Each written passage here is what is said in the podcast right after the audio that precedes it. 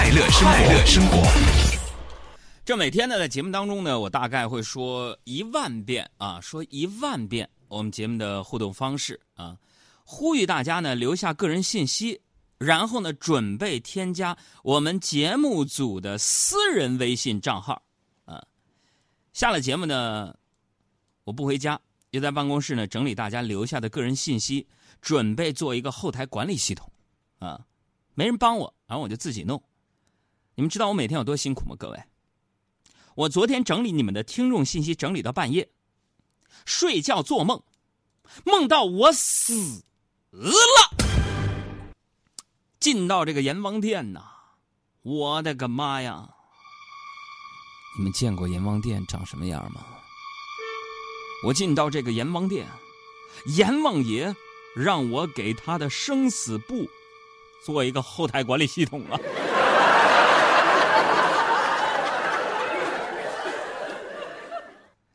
哎呀，朋友们，所以今天呢，给我发信息的朋友们，我准备在我的梦中，哼，把把你们的名字都删掉。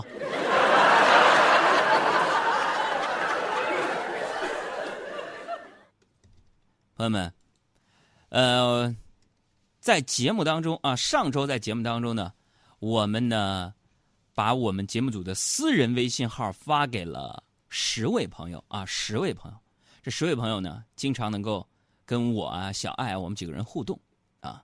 那么本周呢，我们依然陆陆续续的把我的私人的微信号要告诉给大家。相信呢，已经加了我们微信的朋友知道福利到底是什么了。比如说，在上周五的时候，大家跟我们一起录制了最呃央视的综艺盛典这个节目。综艺盛典这个节目，在现场我见到了很多啊，拉入我们群中的那些好朋友啊。为了这期见面会呢，我组建了两个群啊。活动结束之后呢，这群我就解散了。我要跟大家解释为什么解散，就是不希望打扰到大家的生活，这是第一。第二，我的后台管理系统没整明白，我怕万一里边有发那个违禁词汇的。发那个有问题的小图片，到时再封了把我抓起来，你们怎么整？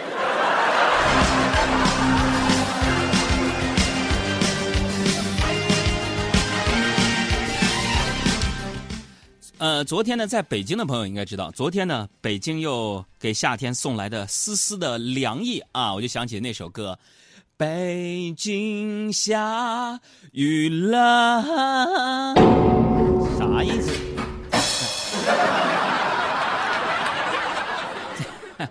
啊，送来了丝丝凉意。你要说这个天气啊，这很尴尬啊。你说不开空调热，开空调的话还想去多买六台。这几天一到夜里，这个气温就变得格外凉快。大家发现没有？昨天晚上温度终于降下来了。看着熟睡的你们杨嫂啊，跟着我一起风风雨雨这么多年。哎呀！我不禁的一阵感慨呀，我轻轻的为他盖上了被子，关上了窗户，我轻轻的出去，把门带上，下楼，跟老板说：“老板，给我来扎啤酒。”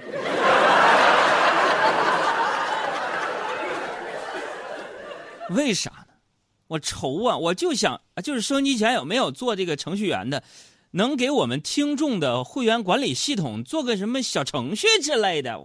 如果没有，今天晚上我接着喝酒消愁啊！今夜不醉不归，真的爷们儿拿命搁这开瓶之前，谁别害怕麻醉狼狈，满大街的水，眼睛红了，脑袋痛了，刚出滋味。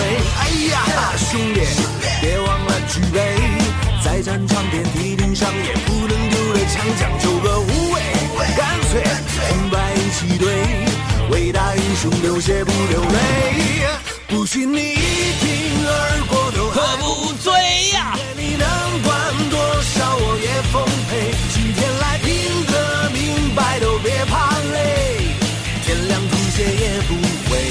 这首歌呢，我们送给刚刚发来的 Delay，说杨哥你好，上周五见到你好兴奋，现在还意犹未尽，下次见面会是什么时候呢？非常的期待。呃，下次我也不清楚，你等着吧。也送给追逐者说哥，这里边信号差，今天发的信息后天你们才能看到啊。这五 G 时代，你那还是爬虫时代吗？喝酒交醉，今夜不醉不归。真的爷们儿拿命搁这开瓶直接吹，别害怕麻醉，狼狈，满大街的水，眼睛红了，脑袋肿了，刚出滋味。来呀，兄弟，别忘了举杯，在战场遍体鳞伤，也不能丢了枪，讲求个无畏，干脆红白一起对，伟大英雄流血不流泪。你现在听到的是海洋现场秀，每天晚上的五点到六点三十分，在中央人民广播电台记啊省。哎呦，这我都能背错！看中央人民广播电台的文艺之声首播，每天晚上的八点钟到九点钟，在中央人民广播电台经济之声重播。你在哪里？你是谁？欢迎发来你的留言内容。减法生活，快乐加倍。大家好，我是海洋现场秀的快乐大使黄渤。城市上空最没有压力的声音，就在海洋现场秀。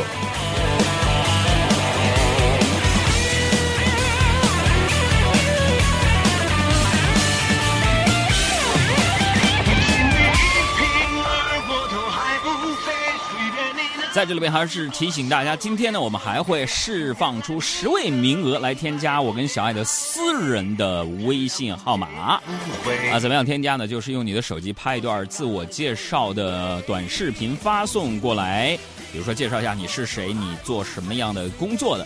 那么今天呢，我们这十位呢，我想我想这样来去选择，就是从这个美工的设计师或者是。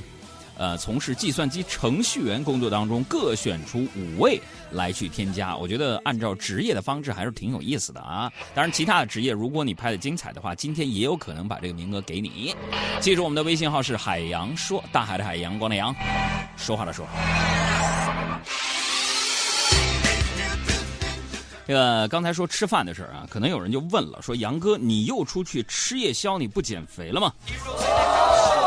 其实我的理解是这样的，就是吃东西和减肥的，呃，终极目的都是一致的。你看啊，我吃的时候呢，就要痛痛快快的吃啊，痛快痛快嘴，啊，我吵吵着要减肥的时候呢，也也是痛快痛快嘴啊。减肥人都知道啊，就是控制饮食，主要是少吃主食，配菜其实无所谓啊。所以我昨天晚上的主食呢，只吃了四根黄瓜，配菜是一份麻辣香锅和二十个烤羊肉串，六个大腰子。你看看，但主食千万别碰啊，主食千万别碰，对不对？你没办法呀，生活和工作当中有太多的不公平啊，所以还是要吃胖一点，让好运的这个天平往自己这边咱多倾斜一点点。其实我减肥只有一个目的，那就是为了最近拍电视节目上镜能够好看一点。不过有一个问题困扰我多年了，我究竟是长得是镜子里那样，还是前置摄像头里那样，还是十六比九的电视里边那样？我知道肯定没长成各种美颜类的 A P P 里那样，但是我就奇怪，镜子里的我怎么讲挺好看的。电视里的我，我啊！我镜子里的他，好陌生的脸颊。这昨天晚上呢，吃到太晚了啊！今天早晨来的就有点晚了。骑自行车到台门口的时候呢，我就摔了一跤，手和腿都擦破皮了。我就赶紧打电话给小赵啊，喊救命。没过一会儿呢，小赵跟小爱两个人呢，像箭一样啊，从楼里边飞出来，一左一右架起躺在自行车旁边的我说：“快，杨哥，快点走，打卡，快来不及了。”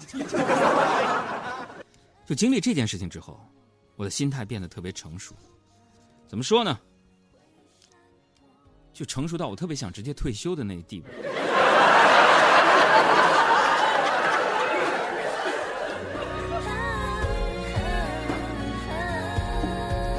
就有的人出现在我生活里是为了给我带来幸福，但是自从我认识了小赵，我就觉得他出现在我的生活当中的目的就是让我知道，幸福不是生活的全部。哎就小赵最近在网上认识一个女的，照片呢很漂亮。昨天晚上他非要叫我一起去餐厅见面，结果到了一看，是一个又黑又壮的妹子。妹子看到我们，羞答答的问：“你们究竟是谁来相亲的呀？”我冲小赵坏笑了一下，没想到他一把把我按在椅子上，说是他。这本来吧，我觉得小赵也老大不小的了，一直没有稳定的感情生活，挺可怜的。后来随着对他认识的逐渐深入，我就明白了什么是可怜之人必有可恨之处啊。我刚认识小赵的时候，他告诉我，我喜欢喜欢的女孩在别人怀里。朋友们，这句话听起来多令人同情。后来我明白了，他的意思是我喜欢别人怀里的女孩。这话听着是不是特别欠揍？所以朋友们听我们节目，你要仔细听什么呢？就是说，语言表达艺术是你们杨哥最有天分的、最有技巧的，你们要学习的。就比如说，这同样的一句话，你不同的表达，你的人设就不一样。比如说，你特别喜欢一个女孩，此时此刻，她被别人搂着呢。你如果说啊，我喜欢的女孩在别人的怀里，我天，你是不是觉得你这你受过伤之后，你内心特别的孤独、很忧伤的这样的一个背影的一个画面？哦那你换一个表述方式，我喜欢别人怀里的女孩，你是不是流氓？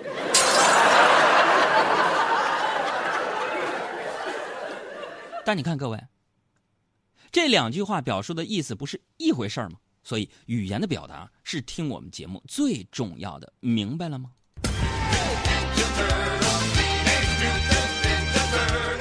小赵为了找对象啊，那真是费尽心力啊。不过想想也是，是吧？你买个称心如意的西瓜都那么难，你别更别提说找个合适的对象了。之前我讲过一个段子，说是单身青年可以去跳跳广场舞，多认识一些叔叔阿姨，这样自然就会有人帮你介绍对象了。小赵真去了，跳了一个星期，真的跟大爷大妈混熟了，然后真的有大妈主动找到小赵跟他说话：“小伙儿啊。”咱们这跳舞是收费的，一个月二十。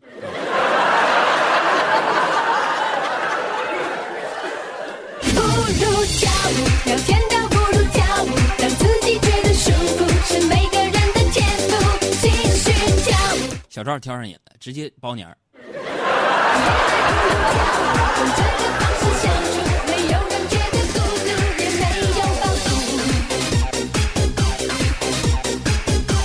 咱们再说这同样是相亲啊，同样是相亲，这个男生跟女生在相亲的时候呢，状态我是觉得截然不同的啊。这男生呢，往往会把这个最真实的一面展现出来，比如说，呃，有没有房，有没有车，家里几口人，爸妈干嘛的，自己收入怎么样等等。而女生在相亲的时候呢，却习惯只展现自己最好的一面啊。所以要我说呢，年轻人在择偶时呢，只看车子、房子、学历、存款是非常不成熟的。有很多真正影响一生的重要事项往往被忽略，比如说，这个人吃不吃蒜。啊，我鄙人人生一大忌啊，碰不了蒜。嗯，他说哥，你怎么跟吸血鬼似的？过敏呢？就是但凡我在一个饭局上，我吃了很多美食，一个蒜片飘过，我整个人我就想自杀。再说小爱找对象的事儿，小爱是我们工作室另外一名大龄单身青年呐。这些年给他介绍对象和追过他的人，朋友们越来越少了。不过小爱有一点不着急，他跟我说说，一个姑娘如果身边有很多异性追求，其实不应该感到骄傲，而是应该反思一下自己，到底是自己哪里不够优秀，才会让那么多人有勇气能够追到自己呢？爱真的需要勇可怜真比我好天呐，优秀，岁数大了，知不知道？